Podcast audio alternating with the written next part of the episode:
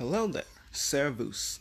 My name is Haishan Wade, and you're listening to This Week in Geopolitics, where we take a look at the events of yesterday and detail how they paint the geopolitical reality of today.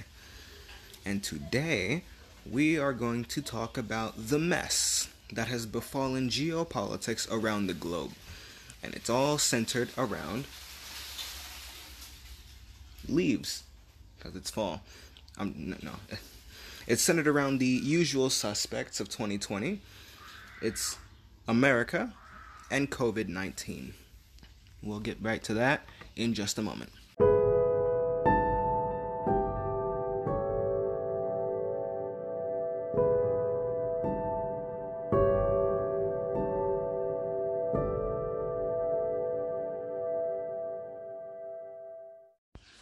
All right, we're going to start today with a brief overview of Europe, uh, and we'll start with Denmark, as about 216 Danish mink farms have become a breeding ground for a mutated strain of COVID.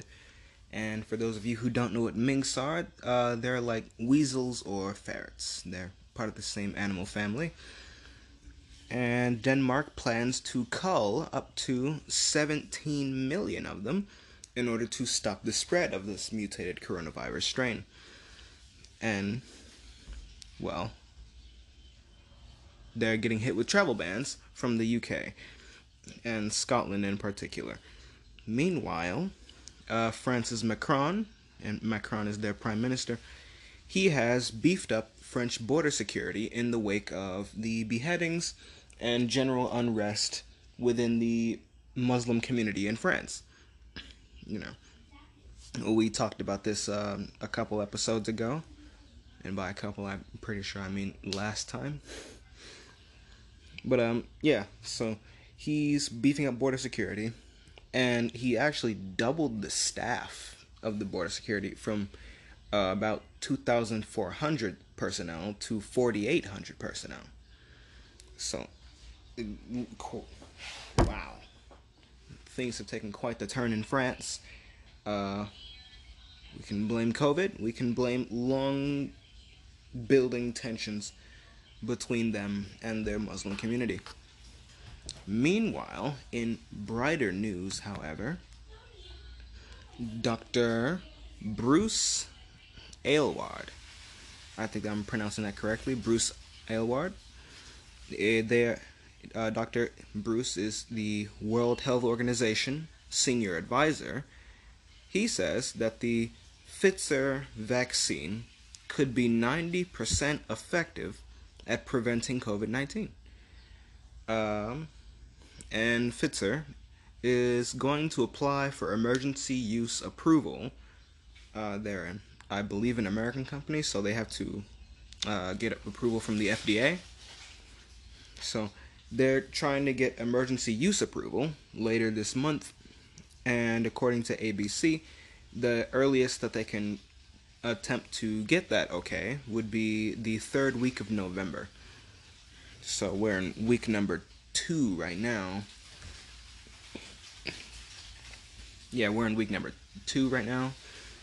So that we could be seeing them file the okay next week and with uh, Operation Warp Speed going on, uh, that was uh, the Trump administration's basically fast tracking the vaccine development and treatment and whatnot. Uh, with that in effect, I expect the Pfizer vaccine to likely be approved relatively shortly. So, perhaps the end of COVID is in sight and we can see now the light at the end of the tunnel. And Trump will be in office until January 20th. Uh, at the uh, the the assumption that he has lost the election, he'll still be there till tw- January 20th. So plenty of time to put the vaccine on the production lines. And that is unless he pulls a victory out of his butt. We'll talk about that in a minute. Uh, likely to keep Operation Warp Speed in effect, and COVID could potentially have its ending party. Now, uh, while we are talking about the rest of the world before we get into the US elections, we're going to talk about the UN. And they are going through a human rights review of America's human rights record on Monday. Now, the participants include about 120 nations, and among them, some certain players have been more than enthusiastic to criticize the United States. You can probably guess a couple on the list. I have, what is this? I have five, really six, but I didn't put the other one on this list right here, but I will bring them up in a minute. We have Iran, China, Turkey, Russia, Afghanistan, and North Korea. These are the most notable critics of America's human rights record. Mm, and what are they criticizing specifically? Well, the Chinese have chosen to focus on U.S. border facilities, and they have brought up the migrant children and the cages for border detention facilities for people who cross the border illegally. They brought that up and asked how many people have died in these detention facilities. Iran wants an end to the sanctions that have been placed on them. Turkey, uh, they target rising xenophobia and anti Semitism. This episode was brought to you by Leaves.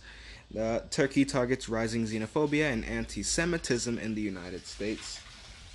And Afghanistan hits at racism and discrimination against ethnic and religious minorities. And my response to all of this is that is rich coming from all of them. Absolutely rich. China, especially in their Uyghur facilities in Xinjiang, Turkey, and racism? I wonder how they feel about the Armenians, the Afghans, and discrimination against religious minorities. Religious minorities. When non Muslims in Afghanistan are barred from certain activities, and Muslims are not a religious minority in Afghanistan. Iran actually does have a valid complaint regarding the endless economic sanctions, which I myself also don't like. North Korea expressed concerns over U.S. violations at home and abroad, and I can partially agree with that. You know, the endless wars in the Middle East probably aren't helping the record, and I would like those to end as well. But my biggest takeaway from all of this is that isolationism looks better by the day. Maybe you'll agree with me. Just turn it up, turn off all the news pretend the rest of the world doesn't exist. We did it before. We can do it again. We'll be. It'll be a nice little vacation from well, the rest of the world. Who knows? Maybe it'll happen. Maybe it'll happen if they give us a, a bad grade on our human rights record. America just walks away.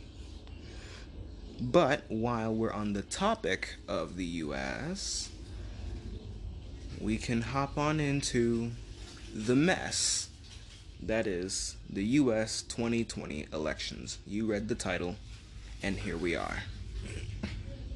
The election. And what I believe to be the Democrats' last hurrah. What do I mean by that? I mean that the Democratic Party is likely fractured beyond repair at this point. point and I I had been observing this uh, after I heard someone else mention it. I think it was Peter Zeihan. I know I bring him up a lot. He's right a lot.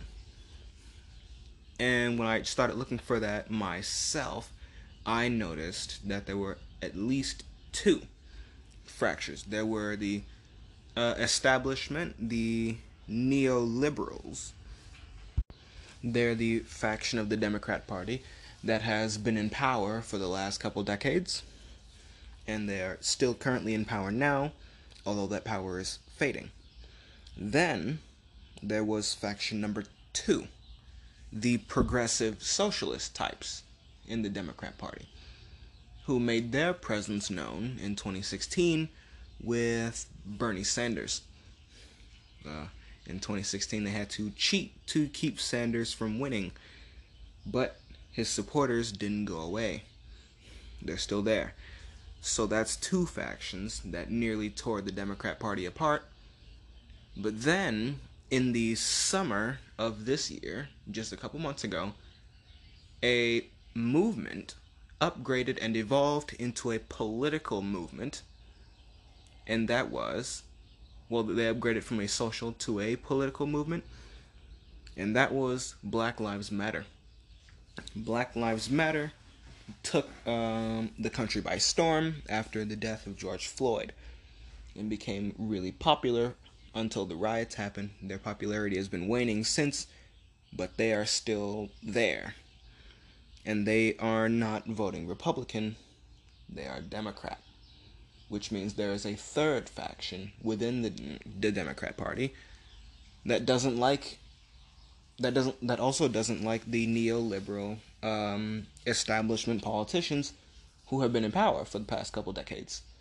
They are the Black Lives Matter types are also hostile to the current party leadership.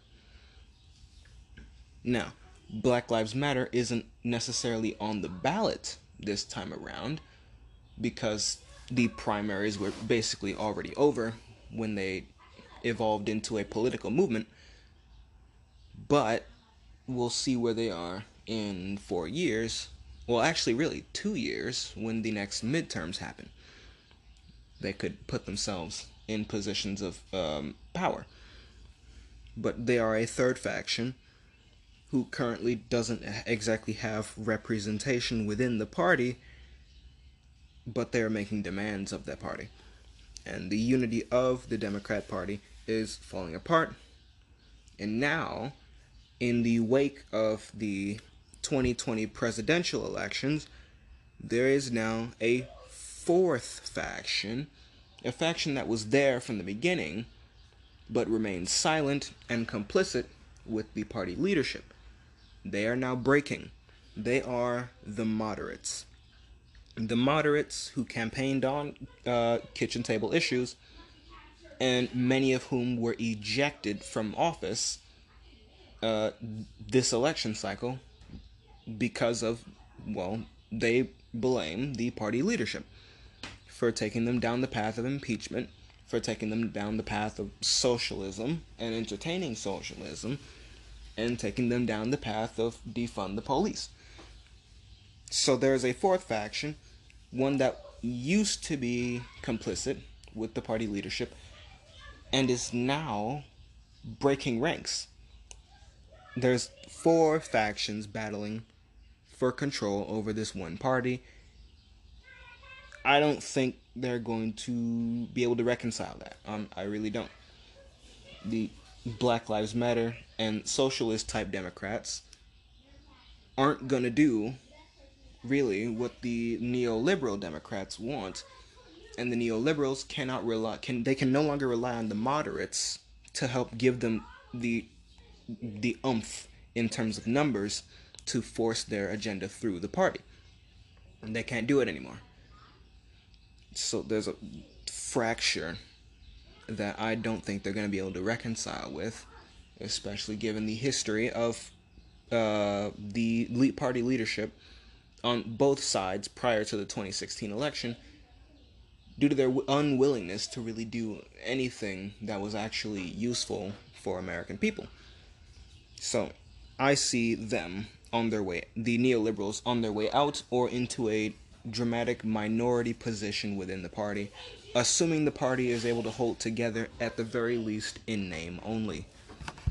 One Democrat who, she's one of the moderates, she managed to narrowly win her re election uh, she basically went off on the Democrat, on her fellow Democrats, saying, and I quote, We need to never use the words socialist or socialism ever again. She later went on to state that we lost good members because of that. She also then said that defunding police hurt us. This uh, Democrat was Abigail Spanberger, and she was basically spitting truth to power. Those hurt them, and they have been losing seats to the Republicans, and their House majority is now in danger. And I'll get to that in just a moment. And she, they, uh, Abigail went on to say after that, we need to learn a lesson from this cycle, or quote, we will be effing torn apart in 2022 another Democrat who managed to, uh, I believe, managed to win re-election, but she was having conversations with others who didn't win their re-elections, started to cry. Mucarsel Powell, and she criticized the other Dems of uh, basically, uh, how should I say it, dramatizing their beefs with the other politicians that they didn't agree with, namely the Republicans. And she said, please pick up the phone and talk to that person if you don't agree with them instead of posting to social media. She also went on to complain about the polling data that they had to work with that suggested that it was going to be an easy win for them, and instead they started losing members left and right. And they want answers now. Other worrying signs for the Democrats, and I mentioned this before, is that they are losing the House. Now, they still have the majority now, but the gap is way smaller. It's way smaller, and there's still room for the Republicans to seize control of the House. There's enough seats open for the Republicans to take it. And given the signs at the state level, they just might be able to pull that off. Now, what is going on in the Senate? The Democrats thought they were going to be able to flip it and keep the House, but instead they are it's looking like they're losing the House and they are failing to flip the Senate. The even though the Republicans actually had more seats up for re-election in the Senate than the Democrats did. It's looking like the Republicans are either going to hold on to a narrow majority or it's going to be 50 50. And if it's 50 50 and Joe Biden is uh, inaugurated in January, the Democrats can work with that. Because when there's a tie in the Senate, the vice president then acts as the tiebreaker.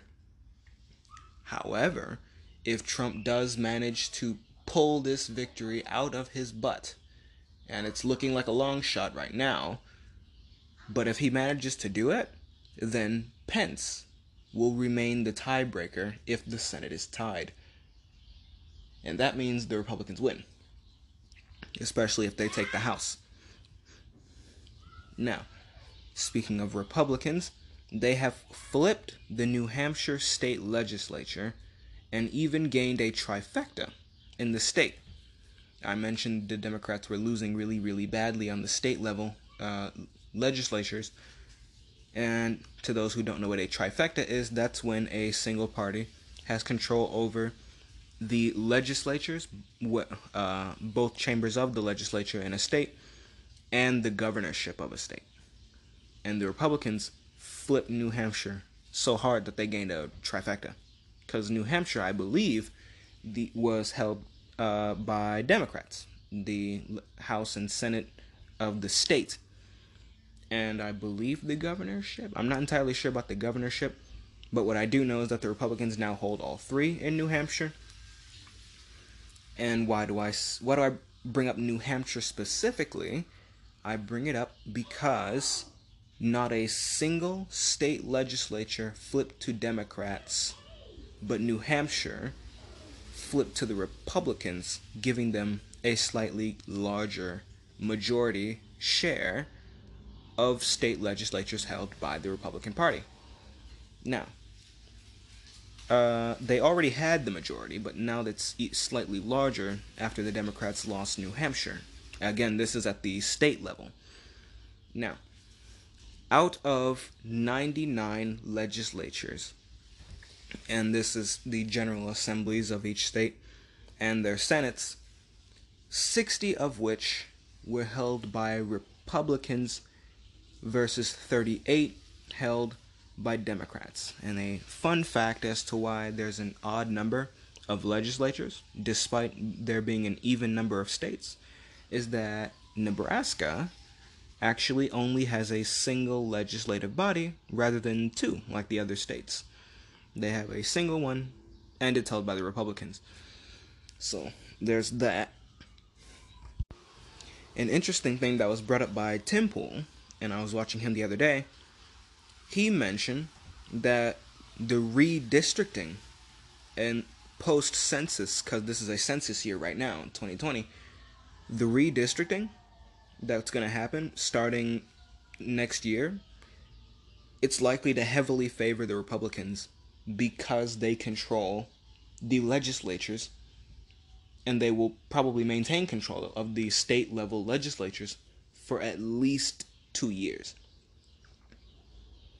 And, well, gerrymandering in favor of the Republicans, which will make it easier for them to win and harder for the Democrats to win which means we could be looking at a Republican decade. Really, it's it's a ma- it's a massive swing. It's quite the massive, not even swing. It's a massive victory, especially if again Trump, through his lawsuits, manages to win back the presidency. And I'll tell you right now, my gut feeling says he's probably gonna be able to do it and I'll tell I'll say why in a moment. But back to the major losses for the Democrats who are celebrating right now because it looks like they have the presidency and the news and news media have uh, declared Biden the president elect and they've declared him the winner of the election but the state electors of the Electoral College have not decided a winner yet. And that's why Trump is even suing in the first place. Uh, well, that's why he's even able to sue in the first place. Because the election actually isn't over yet.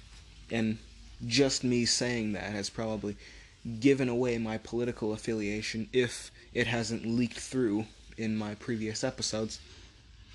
But but leaves. But it, he does have a path to victory, and given his track record of beating the Democrats, I'm I'm more likely to say that he'll win than he won't win. I'll just put that there. Again, I'll get into why I believe this in a moment. But for now, we're going to go back to these state legislatures. And when you break these state legislatures down uh, to the Senate and House, it goes like this 31 state senates um, to 18 state senates, Republican advantage, with one undecided. And then when you go to the state house, the state house legislatures, it is 29 Republican, 19 Democrat, with two undecided. And the undecideds look like they're probably going to lean Republican for the most part. So that could give them even bigger advantages. And again, even bigger power when it comes down to the redistricting. And we could be looking at some serious changes in this country moving forward, given that massive mandate that the Republicans have been given. And now we'll move on to Trump's gambit for the presidency in just a moment. All right, all right. Trump's gambit for the presidency, or more accurately, his gambit for a second term. Now, what is he trying to do? He is moving forward with legal challenges and demands for recounts and investigations in a multitude of states. Georgia, Pennsylvania, Michigan, and Wisconsin are chief among the list of states that he uh, is going to sue. and they're basically the lawsuits themselves are already basically confirmed, as well as recounts in Georgia are already ongoing. Now, apparently the ballots, the legal ones, have been watermarked in some way or form uh, by the Department of Justice. So, in time, when the recounts uh, happen in earnest, there's probably going to be some agent there uh, looking for the watermark. It probably can't see it. And the best way I could describe the what the watermarks are probably going to be like, it's like uh, some countries, uh, their paper currencies. If you hold them up to like the sunlight, you can see the specific watermark. Uh, I think the Canadian dollar does that, but I'm not entirely sure. But when you hold it up to like the sunlight, you can see what you wouldn't otherwise see on the paper, and that is uh, the watermark. And you could probably use, you could probably see it with like an infrared or ultraviolet light if you were actively looking for that watermark. Now, the DOJ, however, won't be able to step in to do that and you know look for those watermarks because they can't step in until 10 days after the election. So, and I learned about that a couple days ago. And basically now it's me watching what's going to happen from Friday onwards. I can't tell if they're going to step in on Friday or Saturday, but so long as Trump has the election in dispute, that opens the door for them to come in and investigate. And if I'm being completely honest about the way I feel about it, he's likely to come out on top. And why do I say that? I say it because in the past one and a half years that I've actually been paying attention to uh, U.S. politics, so the end of my junior year and my senior year in high school, every time the Democrats challenge him, they lose. And right around the time that I actually started paying attention to uh, the politics in my country was about a couple months before the Russiagate investigation uh, came to an end, and Robert Mueller submitted his basically his results. And the results were after two and a half years of investigations, nothing He, the only thing he had was that he couldn't rule out potential obstruction of Congress, but he couldn't rule it in either. So that was essentially nothing. And, well, Trump basically allowed him to investigate for as long as he wanted. And he came with he came back with nothing. So that was the first defeat that I was actually paying attention to. And when I actually, uh, when I look back, there were two other uh, defeats that the Democrats had suffered to him, which was uh, the Stormy Daniels scandal that I'd forgotten completely about, and the Brett Kavanaugh scandal, where they had brought him to testify and there were a whole bunch of sexual assault allegations levied against him, but the person levying those allegations couldn't remember a single thing about the details of where and when it the so-called sexual assault happened. You know, I'm dancing around my terms here, but so that was two right off the bat, and three after I'd started paying attention. And immediately after Russiagate, they pretended that they didn't lose, and they went on to just a couple months later, uh, Ukraine Gate, where President Trump had called.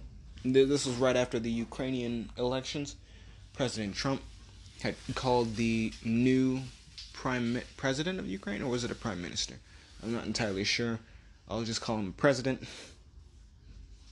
But he called him and they the Democrats then challenged him for calling the president of the Ukraine, saying that there was corruption and quid pro quo involved, and they ended up trying to investigate him another time, and they that led to the impeachment. And impeachment started off really strong. Millions of people were tuning in to watch the impeachment hearings it caught the nation's attention. Well, half the nation's attention. And that did not end very well for the Democrats. In fact, when they voted to impeach him, they lost sitting office they, they lost democrats who were in office they lost three i believe uh, two of them went independent and the other one straight up flipped to become a Republican. His name was Jeff Van Drew. There we go. Jeff Van Drew. And he just won his reelection. So he defied the party leadership, went Republican, and then wins reelection. Because it was in question whether or not he would at the time. Uh, but I guess there's no question anymore. He's he won his reelection the Democrats lost three party members in the impeachment. And then when they were done with impeachment, and, and I mean the House, because the Democrats held the House, Nancy Pelosi sat on the articles of impeachment, uh, basically asking uh, for Mitch McConnell, who is the majority leader in the Senate, which was controlled by the Republicans. She was basically demanding that he do what she wanted or else she wouldn't send the articles. But he refused, obviously, and she sent the articles anyway, and President Trump ended up getting acquitted in the Senate right before. Uh, this was like mid to late January, uh, the uh, when he got acquitted, and right after that he gave the union the State of the Union address, and the only thing that the Democrats could muster up at that point was Nancy Pelosi ripping up the State of the Union address while the rest of the party sat down during parts when the, the audience was applauding. It was a sight to behold. It was quite the sight to behold. And very funny. It was funny to watch. But that was all they had. And then we got smacked with COVID. And COVID has been a weak point for the administration, the, the Trump administration, uh, since the beginning. Because every time the infection rates go up, they use the infections rate against him. Every time the death counter goes up, they use the deaths against him. And there's you really can't say anything to that. If if someone came up to you and said, 200,000 people died on your watch, eh, there's not exactly much you can say. I think that he and Pence during the vice presidential debates, they did the best that they could, really, because there was. I didn't see a way they could get out of that, but I believe that they argued the best that they could. It was it was kind of a losing battle. It was a chink in the armor, a weak point, a weak spot that the Democrats exploited, but that's the best they could do because Trump uh, initiated what was it? The largest, the greatest mobilization of U.S. industry since World War II to fast track the virus.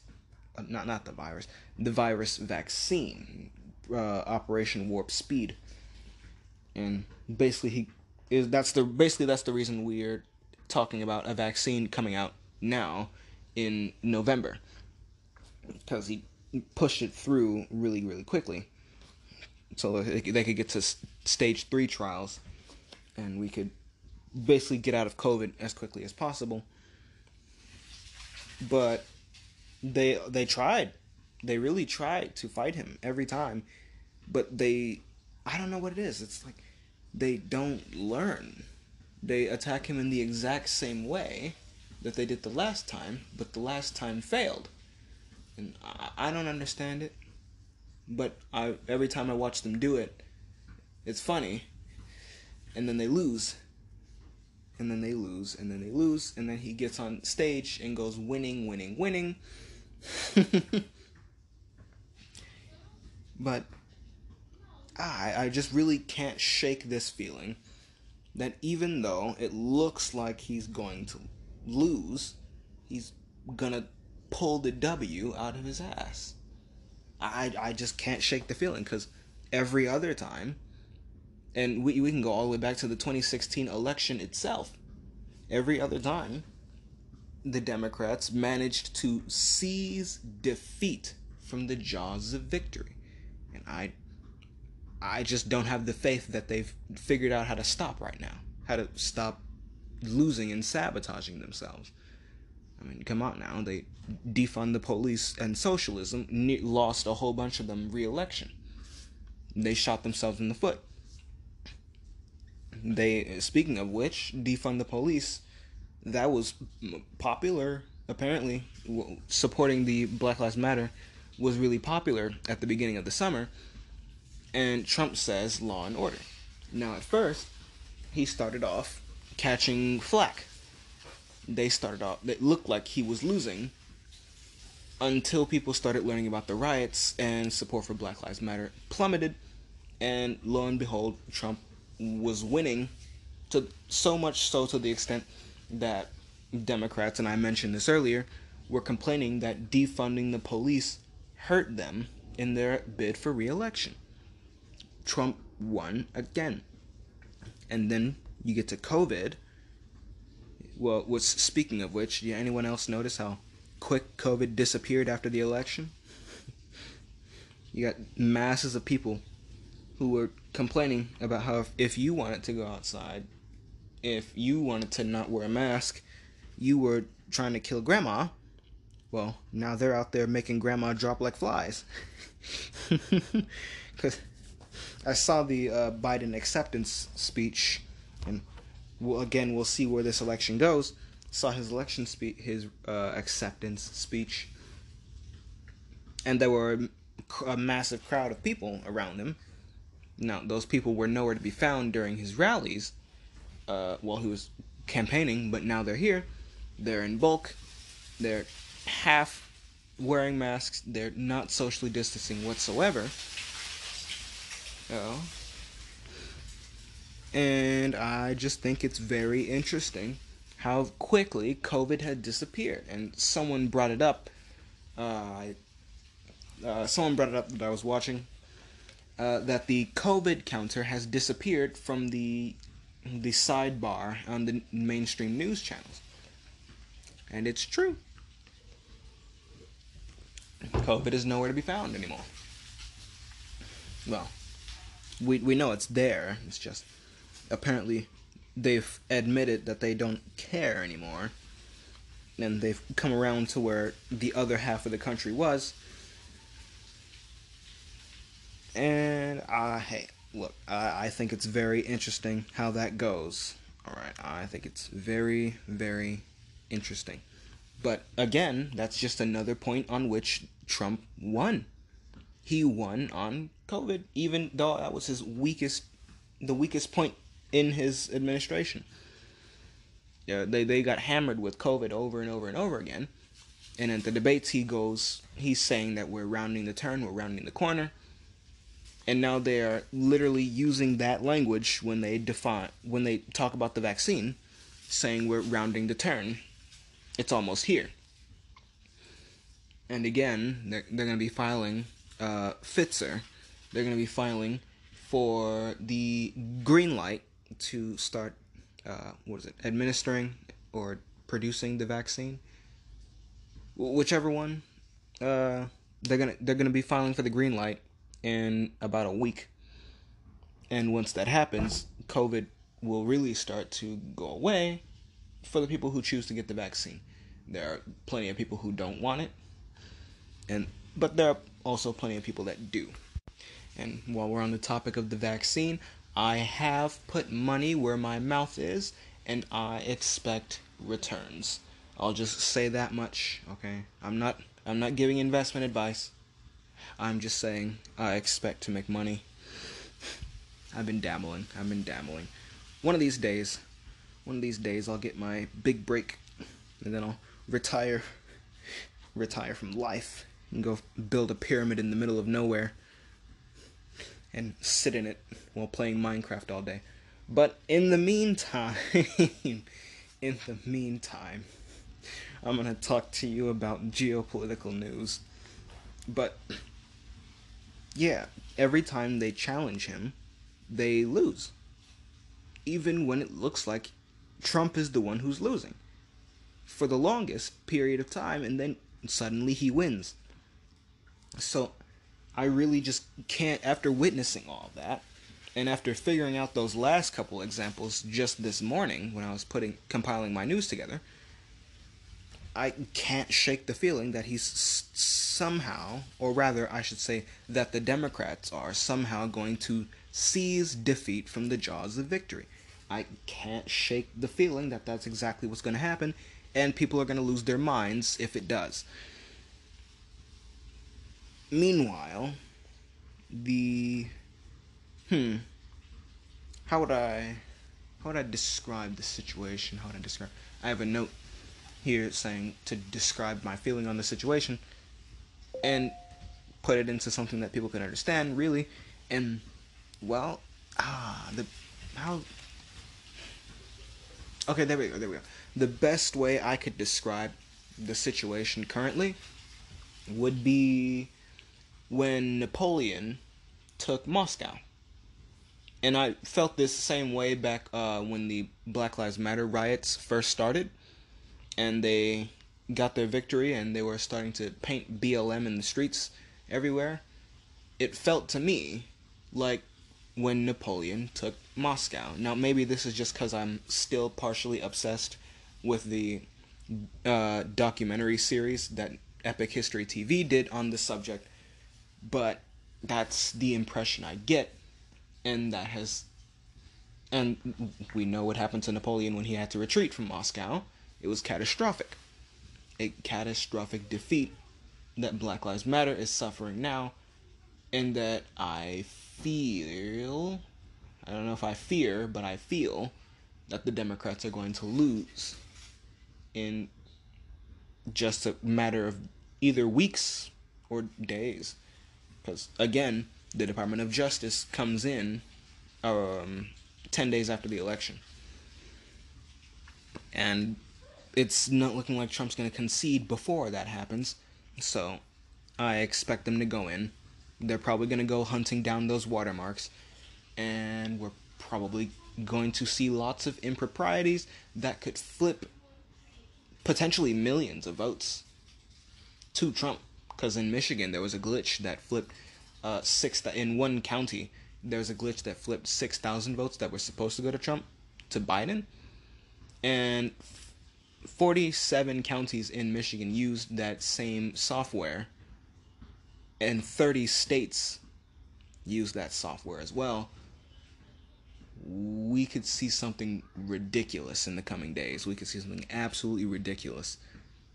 And that's with the turnout that he already managed to gather. Again, this is under the assumption that he manages to pull it off. I do think that they'll find something. Maybe Biden still wins, even if there's some you know, fraud or corruption or just dirty games in general, because let's be honest, this is politics. Maybe he still does win, you know. Uh, that's always a possibility. But uh, again, I cannot shake the feeling that the Democrats are self sabotaging because they've been very excellent at doing so for the past couple months. Well, really, the past couple years. And uh, now that I think about it, the the reason that Trump was able to get Amy Coney Barrett through the Senate was because the Democrats changed the rules so that you didn't need a supermajority in the Senate to approve um, Supreme Court justices. You only needed a simple majority, and the Republicans had a simple majority, and that's the Democrats lost again. I I can't shake the feeling that they're going to lose now, and it's going to be ridiculous. It's going to be huge and it's going to be very, very, very, very, very fun and entertaining to cover when I do the episode afterwards. But meanwhile, Trump in his gambit for the presidency uh, he'll probably come out on top. I mean, he's probably going to win. Uh, I, I told you why I believe the Democrats are going to lose, but let's talk about why I think he's going to win. He has a there's a six to three conservative majority in the Supreme Court. Now, one of those um, judges who uh, tends to switch, he tends to be a flip flopper between the more liberal justices and the more conservative justices. But with Amy Coney Barrett on there and uh, Ruth Bader Ginsburg gone, even if he were to flip to the more liberal side of the court, that would still leave a five to four majority in favor of the more conservative leaning judges. Three of those conservative leaning judges uh, are Trump nominees, and that would be Amy Coney Barrett, uh, uh, come on, come on, brain, come on, uh, Brett Kavanaugh, and Neil Gorsuch. There we go. I was blanking on his name. I was gonna say him second, but then I I blinked, so I have to go to Brett Kavanaugh. Those are three nominees put on the court by Trump. If it comes down to their vote, they're probably going to go for Trump. And I've learned more recently, again watching Tim Pool, that one of the more liberal leaning justices has, uh, let's just say, unpleasant relations with Joe Biden. So that could be a potential hate vote against Joe Biden on the Supreme Court. Now, the courts are supposed to be impartial, but we're talking about people here. So that's four. That's four out of the five that would be needed to basically oh I don't know send it to oh all right four out of the five needed to send the vote to the House. Now, when that happens, if the election, if they can prove that there was enough fraud and enough trickery and tomfoolery going on in the election, the Supreme Court could send the results of the election to the House. Um, in which case, each state would get one representative to vote for their guy. Texas and California only get one vote. New York only gets one vote. Illinois, Tennessee, Wyoming, they only get one vote. So I'll bring it back to the, all those state legislatures that are currently in Republican hands, and the Republicans picked up one. If the states have to decide to send a delegate to vote for the president, the Republicans will win because they hold a majority of state legislatures. They hold a majority of states. And that's how that's one of the reasons they're able to win in the electoral college even without the popular vote because it's re- uh, the U.S. election is a series of state elections that go towards uh, electors that go towards the president. States with bigger populations have more elector or electoral votes because the your Senate members, which every state has two of, plus House representatives, which are population based. But when you have states that have a bare minimum number that they can have, which is three, two senators, one representative, if you were able to grab a large enough coalition of states, you can win the election. And that's how Trump did it in 2016, eh, despite losing the popular vote. Because there's a lot of people in the more blue leaning states, and Texas can't uh, account, they, they can't, um, what's the word? They can't. Texas alone can't compensate for California and New York. Texas and Florida combined can't compensate for both of those either. But when you have enough states, you can win the electoral college. But in this instance, it wouldn't even be the electoral college. It would be a series of electors, and I I, I understand how convoluted that sounds. It would be every state gets one. So considering that there's what 29, 30 uh, states whose legislatures are held by the Republicans, 31 senates held by Republican, 29 houses held Republican. The Republicans have a fat advantage if it comes down to states sending a single delegate to vote for their guy.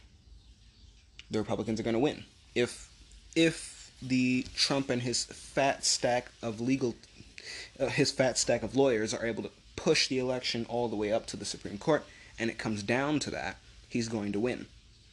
Now, Pennsylvania is probably going to be the key to getting there because Pennsylvania uh, is acting in violate the Pennsylvania court. Uh, they have their every state has their own Supreme Court. They are in violation of the U.S. Constitution and Pennsylvania state law. Now, the U.S. Constitution says that courts cannot change law or legislate. It also says that legislatures determine how elections are conducted. And the Pennsylvania Supreme Court violated that when it said that it, it, could, it extended that the deadline for ballots being received. It violated that. And then Pennsylvania law says that ballots cannot be received after 8 p.m. So the Pennsylvania Supreme Court violated the U.S. Constitution and Pennsylvania law. So that right there is enough of a case to take it to the Supreme Court. For Trump to take the election to the Supreme Court. Now, and there is, uh, oh, here we go. Yes. You know we do speculation on this channel. This channel. Now, now we're on YouTube suddenly. We know, you know we do speculation. And there are rumblings from the QAnon types that this is some massive sting operation. Now let's run with that idea. You know, let's let's get conspiratorial, shall we? Let's let's go all the way down the rabbit hole. If that is true, this will be the biggest sting operation in history. And for those who don't know what a sting operation is, it's basically when the police or law enforcement show up to a site where a crime where they feel or that they believe a crime is going to happen they allow the crime to happen so that they have basic so that they have uh, the authority to move in immediately and detain people. So that would be a sting operation. Imagine uh, the police lying in wait uh, while a, in a location where drugs are being dealt and they allow the process to happen so that they can watch the crime happen and then they have eyewitness testimony from themselves and then they go in. Because many states they have the authority to do that. If this is true, a whole lot of people are in trouble. A whole lot of people. Uh, the tech companies that are actively censoring people who speak out against the results of the election, which actually haven't been determined yet. So, really, people who speak out against Joe Biden you have the news companies who have called and are pretend called the election for Joe Biden and are pretending that he is the winner when again the election hasn't been decided. And uh, what is it? Democrats who have been complicit in the engineering of, say, potential fraud. Again, we don't necessarily know if there is fraud quite yet. But that's what the investigations are for a lot of people would be in trouble if that was true. Now, whether or not it ends up being true, who knows? If it is, we will have something to talk about on that day. But, oh, my neighbors are back. But, let's go back to what we can discern from what we see. If Trump is successful in his bid, he will basically be in charge of a massive Republican mandate. Because again, they have the state level legislatures. They will likely hold the Senate. If not, it'll be a tie. And if Trump wins, that makes Pence the tiebreaker. If he wins, the Republicans will have a massive mandate. A mandate so massive that they could pass constitutional amendments and when I was reading through Trump's second term agenda back when it came out, what I think it was in like August, one of the things that caught my attention was term limits for Congress. And I'd been trying to figure out how and how on earth would he be able to do that? Because you wouldn't want to make it like a law that Congress has to pass, because then they could just vote to remove their own term limits. It would have to be a, an amendment. So, how do you get an amendment through? Well, if he has a mandate this huge, he could do it. If the Democrats are fractured after he if he wins, he could do it. And he would in essence drain the swamp. Very it'd be very interesting to look out for if again if he wins, which I feel that he will, but he still might not. And if he wins, it will be a solidification and a vindication of his policies and his beliefs rather than a repudiation, like many people are saying it has been. Now, if he is unsuccessful, then Biden is uh, okay. Let's be honest. Biden's probably not going to be in there for very long because Nancy Pelosi brought up the 25th Amendment, but apparently, in order to utilize the 25th Amendment, you would need the vice presidency's okay. So you're not going to be able to get that through Pence, but you could get it through Kamala Harris. Kamala is Biden's running mate. So if Biden, so if after Biden wins, they finally come around and say, you know what, he's mentally unfit for the job, and we're going to do the 25th Amendment, and Kamala gives the green light, which, if, if we've been paying attention to her during the primaries when she called him a racist, it's not too far fetched to say that she would just oust him and take the presidency for herself. Because, let's be honest, Biden is in mental decline. Maybe it's not as bad as many on the more right leaning spectrum have said it, it is, but we can see the decline just from the primaries to now. He gets removed. Kamala Harris becomes the 26th president of the United States and the first female president. So there's that. And the long run, this would prolong the takeover of nationalist, populist sentiments, at least in America. And it's the rise of nationalism and populism appears to be a global trend that is coming to light, coming to head in France at the very least. As we can see in the last, I covered that in the last couple episodes. And the resuming of lockdowns because that's what they say that they want to do. And the scientists, despite the World Health Organization saying otherwise, uh, scientists at the national level are saying, "Let's go for a lockdown." The the scientists that people are that the government is listening to are saying lockdowns. So, uh, likely more lockdowns coming if Biden does hold on to the presidency. And by hold on to, I mean actually verifiably wins the presidency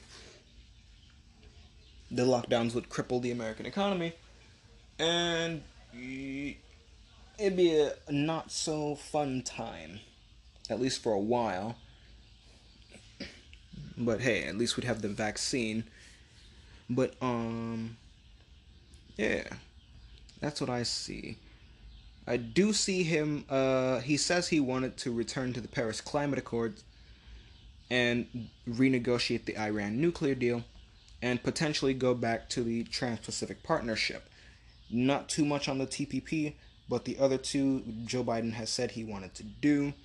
And maybe if even if he gets ousted, Kamala will step in to do that for him. Who knows? But uh, but uh, I think we're going through a bit of a transformational moment. This is going to be a moment for the history books. And I'll get into why and some of the responses of other world leaders in a moment. Alright, we're back. And now we get to some of the responses of world leaders to the election. And part of why this will be a transformational moment, well, one for the history books uh, it'll largely determine the fate of U.S. foreign policy for the next four years. and that could have dramatic impacts on, well, America, especially as tensions around the world keep building. You have France in the Middle East, you have France and Britain, Britain and the whole of the EU, you have Russia and Turkey in the Caucasus, Turkey and France and Greece in the eastern Mediterranean. You have China in the Himalayas with India, the real Cold War brewing, China in the South China Sea with the larger anti China coalition forming against them. Tensions around the world are building, and these next four years of foreign policy could really shape how things, well, shake down on the global stage. And what that would mean for America. Does it mean uh, a stronger economy with a bigger manufacturing base? Or does it mean perpetual lockdowns in fear of COVID in spite of a vaccine?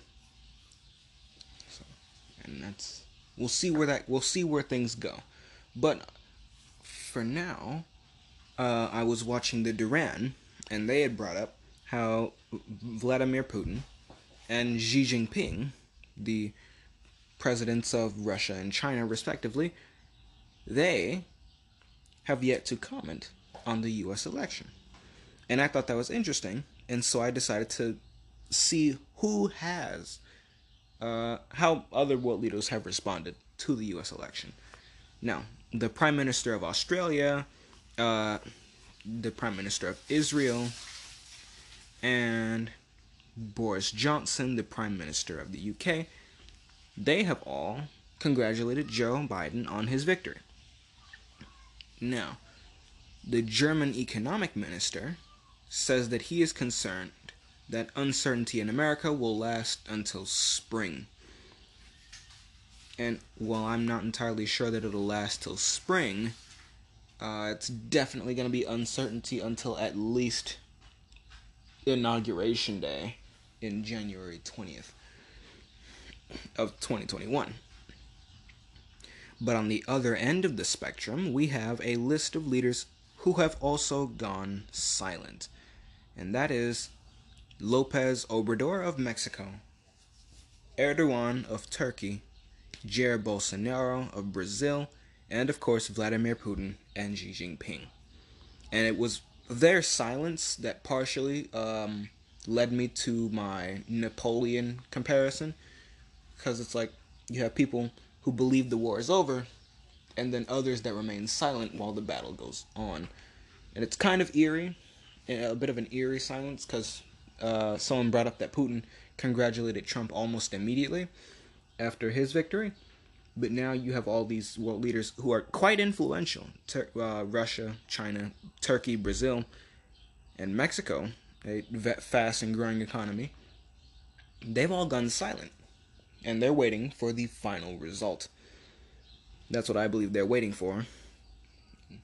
Lopez Obrador says that he can work with um, either candidate, but the fact that he hasn't congratulated Joe, and well, none of them have congratulated Joe, tells you where their hopes are lying. Whether you believe that Trump is a a puppet of Putin, or if you believe that this is just a coalition of nationalist populist leaders who are staying silent in, well, some sort of silent solidarity with another nationalist populist leader. Uh, that is up for you to decide. My, I myself, well, I myself, I don't know quite why they have decided to remain silent. I can put together uh, like a, um, like my thoughts. Like say Putin likely doesn't want to go disturbing. Putin and Xi Jinping really likely don't want to go doing something crazy. Putin, under the auspices that uh, Biden could actually be the president and he would see more interference on his southern periphery in the Caucasus, and Xi likely not wanting to do something crazy, and then Trump pulls the W and goes harder on China, smacking them with bigger tariffs. So I can see why they would remain silent. As for Mexico, well, Mexico is right there on the border, so I guess there's a reason to really sit and wait to see who actually wins. But as far as Turkey and Brazil go, I cannot discern why specifically they would hold their breath.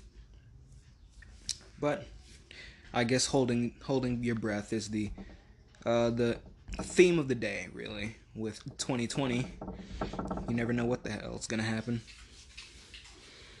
Uh, maybe Trump pulls out the W, maybe he doesn't, and he just tears everything down on his way out.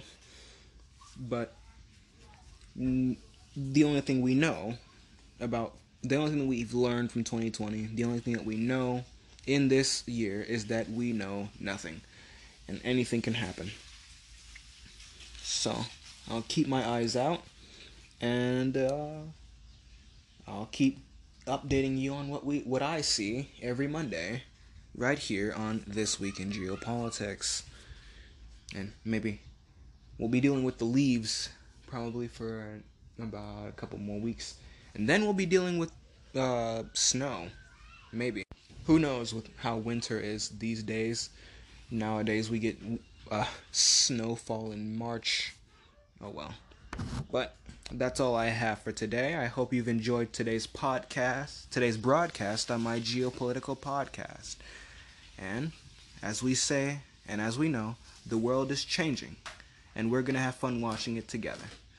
I've been your host, Hi Sean Wade, and you've been listening to This Week in Geopolitics. So till we meet again next Monday, servus.